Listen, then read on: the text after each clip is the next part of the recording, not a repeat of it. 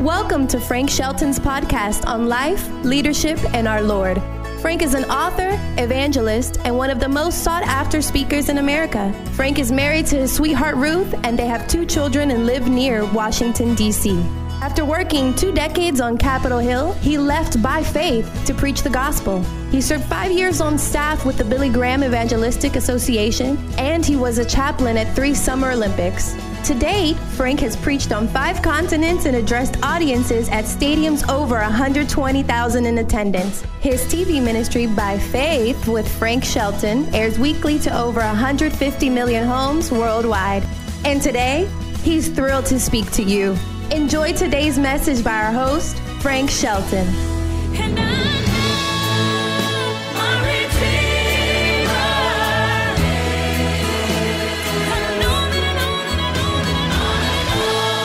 This week we have a special guest, and it's my high honor to have one of the biggest acts in all of Christian contemporary music, Nicole C. Mullins. And Nicole, thank you so much for joining us tonight. Thanks so much for having me, Frank. Oh, you are the best. And you know what? I feel like God could call and take me home tonight because having the chance to have you on, we've we've reached the pinnacle. So thank you so much.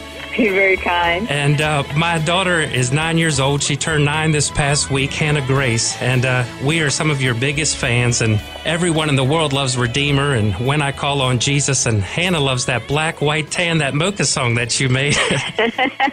and uh, I just thank God for the huge doors He's opened for you. And I, I had the pleasure just to meet you briefly. i am now on the advisory board for Praise Fest Ministries. I've been on all three cruises, and we had you on on 07. And two years later, people are still talking about your song. So I'm going to stop, you start, but in a nutshell, tell us what Jesus means to you. Wow. Um, like the scripture says, in him we live, we move, we breathe, and we have our being. Um, there's no life outside of him. And so I'm very conscious of that. Um, I am so grateful that he um, took notice of me at a young age. When I was eight years old, um, I gave my heart to him, and it was kind of out of a bet.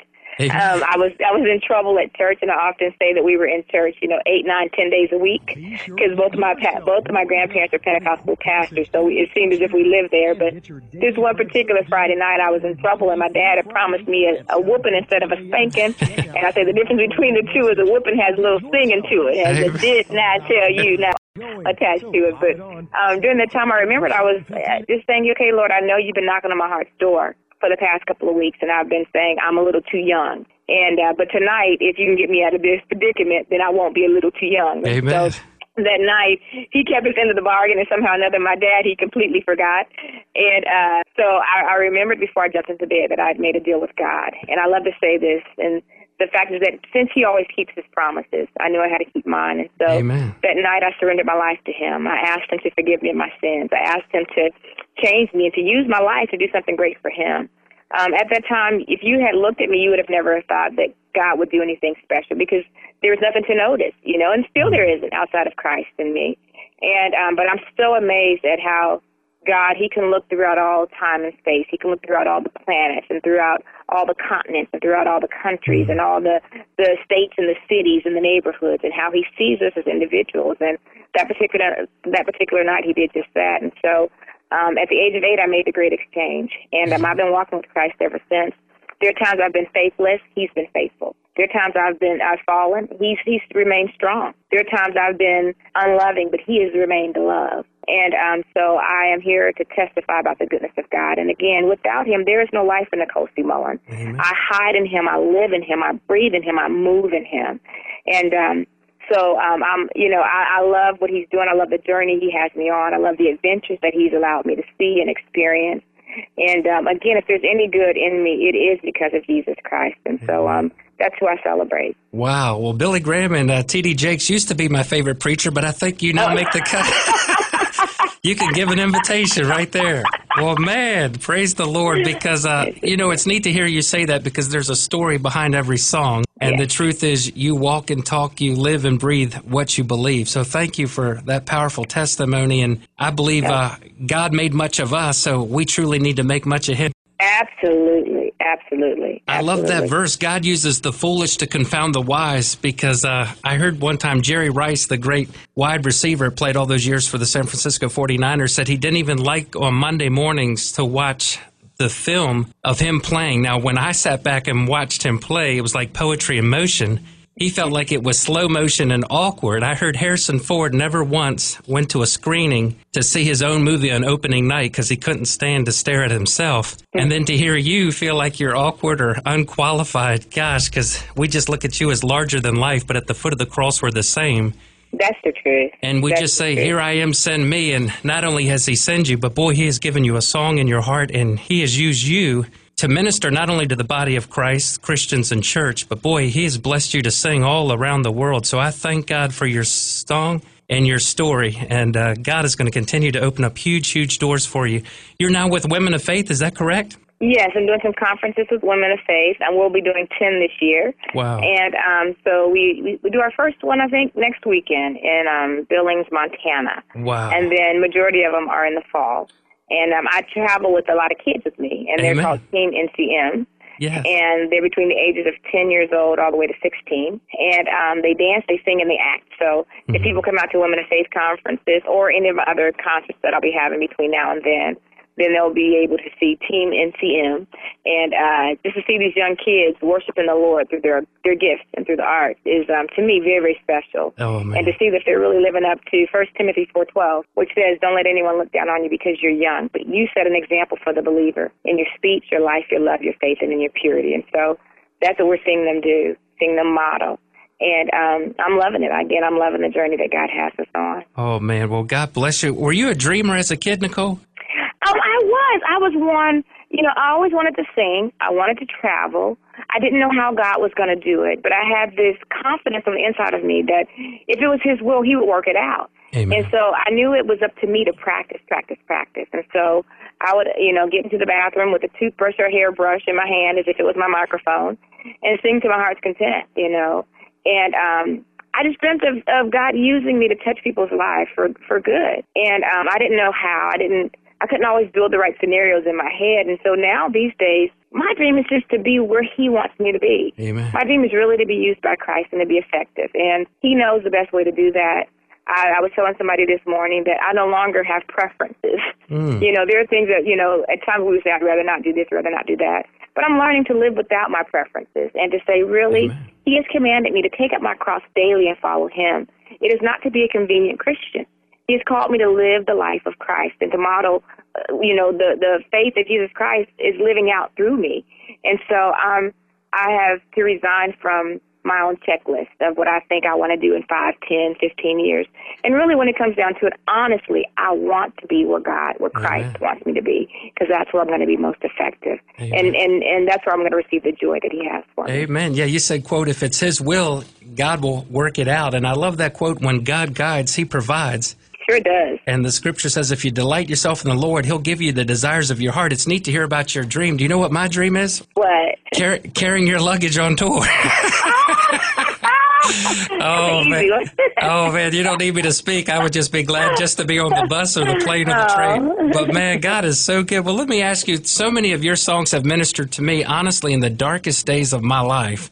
And um, if you could sing one more song at your next concert, knowing it would be your last concert, what song epitomizes your heart right now for the Lord? Oh, see, that's often hard because picking, to me, it's kind of like picking your favorite. Yeah. It's like picking your favorite child, and that can get you in trouble. um, but I would say I know one that has probably ministered to more people is probably Redeemer, I would say. Yeah. Um, and for me, that was one that um, I, I still say I was just God's secretary that day taking notes, you know. Wow. I remembered I was sitting in my little music room and I was reading the scriptures of Job, and I was challenged by the fact that at the intro of the, of the book, God and the devil are having a conversation, and that messes my theology right there, which was good because the Bible has the right to do that. Amen. But um, but I'm thinking, okay, God is having a conversation with the devil, and then God actually asked the devil, "Have you considered my servant Job? He's blameless in all his ways. There's none like him." The devil didn't come to God after Job. God said, "Have you considered my servant?" As if he was bragging about. Amen. That's good. And so then the devil said, "Yeah, well, he only serves you because you've given him all this good stuff." You know, and it, um, it makes me think about us, you know, as believers in in the West. You know, do we only serve him because of good times? But then Job experienced hard times, and, and Job actually said, "Then is it right just to worship God in the good times and not to take from Him the bad? You know. And so, anyway, long story short, before I give away it all, um, Job is allowed to be. Um, his life is just ravished. I mean, the devil goes down, and he, in one day, he sends a tornado to Job's kid's house, and they were just having a good celebration, a good party, and um, the house falls in. Now all ten of his kids are dead. Um, the the devil goes out to the field and he caused destruction among the animals, and you know some of them are taken off, some of them are slaughtered, and now all of Job's animals are gone, which means his finances are gone. And then eventually his health is gone. The devil was allowed to afflict his body. And so um, Job is sitting there in the midst of his depression, and his friends, they come from out of town. They can't give him any answers. They don't know what's going on, but they accuse him of doing something wrong. They don't know that God said Job was blameless. And so Job doesn't have answers. He doesn't know, like we know the end of the story now. He didn't know that in the end he would be restored. He didn't know that God would give him 10 more children back. He didn't know that his economy would change. You know, he didn't know that he would gain riches back and it, twice as much as he had lost. He wasn't aware of that. But in the midst of his darkest night, in the midst of his depression, in the midst of his lack of knowing, he actually says, Then, but I do know that my Redeemer lives. Amen. And in the last day, he's going to stand upon the earth. And though my body be destroyed, in my flesh, I'm going to see God. Amen. He hoped against hope. He prophesied of the Messiah and he knew that the Redeemer of all mankind is alive and well. And so I, I was thinking that afternoon, and when I sat there, if Job can proclaim this in the midst of his darkest night, mm. how much more can we? Amen. How much more can we even now? You know, in the midst of our ever changing economy, our government shifts, you know, it'll change one day and the next day it'll do something else. That's not where our hope is. Amen. This is not our kingdom. You know, we're in this world, but we're not of this world. And we can still have hope because our, our Redeemer, He's not dead. Amen. Our Redeemer is not silent. He's not asleep, but our Redeemer is alive and He is well. And wow. because He is, we can face today and we can face tomorrow. Amen. So, um, that's my declaration. Man, yeah. wow, praise the Lord. Well, if I could get you to sing at my funeral, I think I'd be willing to go today. Man, well, I heard someone once said the first time that Jesus came, he came as a kid. Yeah. And the next time he comes, he's coming as the king. The first Yeah. time he came, he came in poverty. The next time he comes, he's coming in power.